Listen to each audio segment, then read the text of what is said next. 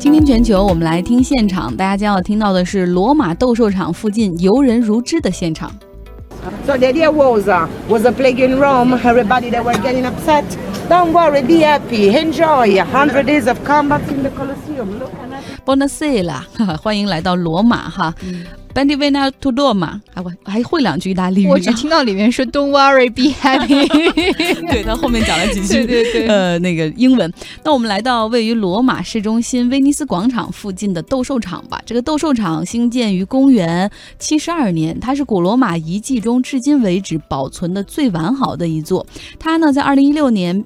一年接待的游客数量多达六百四十万。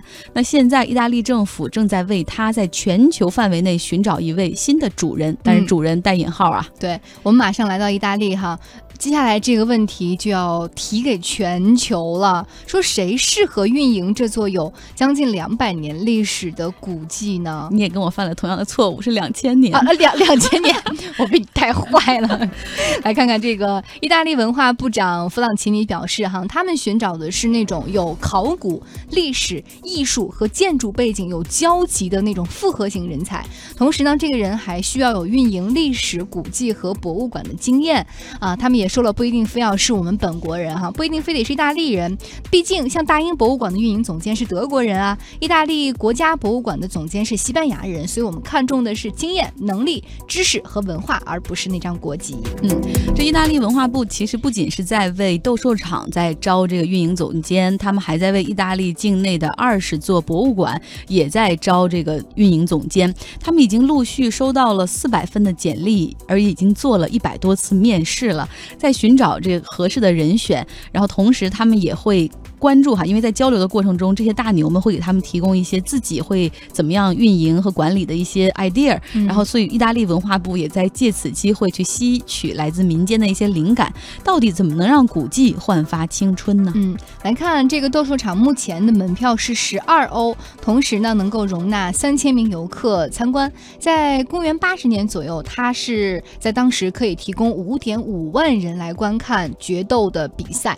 那现在斗兽场之内呢，只能是参观，它地下有博物馆，进去游览。其实如果你不细看的话，大概我觉得半小时一个小时嗯你就差不多。上次去意大利去了吗？去啦，就是进去后觉得真的没什么，我当时也是，就是觉得那个我可能是比如四点去的，然后他好像六点关门，我还在想说，哎呀，一个半小时能不能搞定啊？结果不到二十分钟我也就出来了。你当时没有在里面听讲解解说吗？确实没有再花额外的钱租那个讲解器但是里面因为它地下虽然有那个展博物馆，但那个嗯博物馆只对团客，就是你必须有一个旅行团或者是导游，他才对你开放，然后你个人游客是不开放的。嗯意思是我们进去只能绕着那个斗兽场里面就转一圈儿，然后你拍拍照片，其实也就这样对，了。其实我个人的经验就是，如果去像这种比较有历史文化的这种景景点去参观的话，一定要听。讲比如说当地的导游的讲解，或者你提前做一些功课，否则真的就是去拍拍照，你会觉得 有点不不明所以。对，然后你会觉得这个斗兽场现在看起来根本坐不了五点五万人啊，嗯因为它好像中间有一些部分都坍塌了，它都有一些外墙和一些其他的座位观众席哈，所以到底真的怎么能够增添一些其中的游览兴趣、让大家乐趣？对让大家对这个古建筑增加更多的就是视觉和听觉上那种很直观的刺激感哈。我们来看看，啊，另外我觉得可能现在对于罗马斗兽场而言，还有一个非常重要的问题，就是如何去疏导游客，并且能够很好的保护古迹。其实这对于很多的这种古建筑而言，都是一个共同的难题。像在上个月，有一名法国女游客在这个石柱上也刻下了她的名字，她的名字，就 Sabrina 到此一游。就这个事儿看来。不是中国游客的最爱。通通有通有啊。然后这个事情也被在二零一七年，这位女游客也被起诉了。还有就这个有加拿大的游客试图把一块残砖放到自己的书包里带走，哇，那如果要是还还蛮贵的啊。对，但是关键是，可能他觉得那个残砖放在那儿，好像也不像是历史古迹的一部分，他觉得无所谓了，反正放这儿也是放，放我书包里，拿回我家也是放。所以如何去规范好这些游客的行为，并且不让游客觉得无聊我。对，还有就是我被时刻被监视着，嗯就是让他能够又自由顺畅的参观，然后又可以去体会到更多的这种文化，可能是需要未来这个经营者要考虑的。好难呐、嗯所以责任比较大，待遇也会比较好。一经录用的话，这个运营总监的薪酬和福利非常之优惠哈。那他会拿到一个四年的合同，年薪大概是二十万美元。如果做得好的话，还会拿到四点八万美元的奖金。嗯。但是真的，我觉得符合他们的那个要求的就会很少。你要懂考古、懂艺术、懂历史，然后同时你要有运营过博物馆的嗯类似的经验。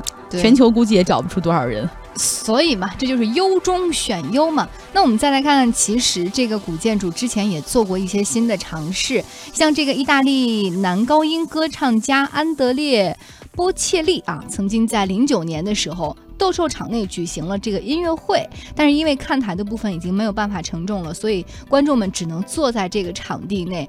呃，除去这个现场乐团的演奏之外，它可以容纳的观众数量是有限的，对所以可能这个尝试也不是特别的好。对嗯但后来我看到这个不是第一次尝试，在网上搜图片的时候还发现，像保罗麦卡特尼，然后包括埃尔顿约翰，嗯他们也都在这样量级的咖，也都在罗马斗兽场里举行过演唱会。我觉得可能并不是为了说我有多少的票房，因为卖不出太多的票，更多的是可能这位音乐家他自己希望在那样的场地里来做一次演出吧。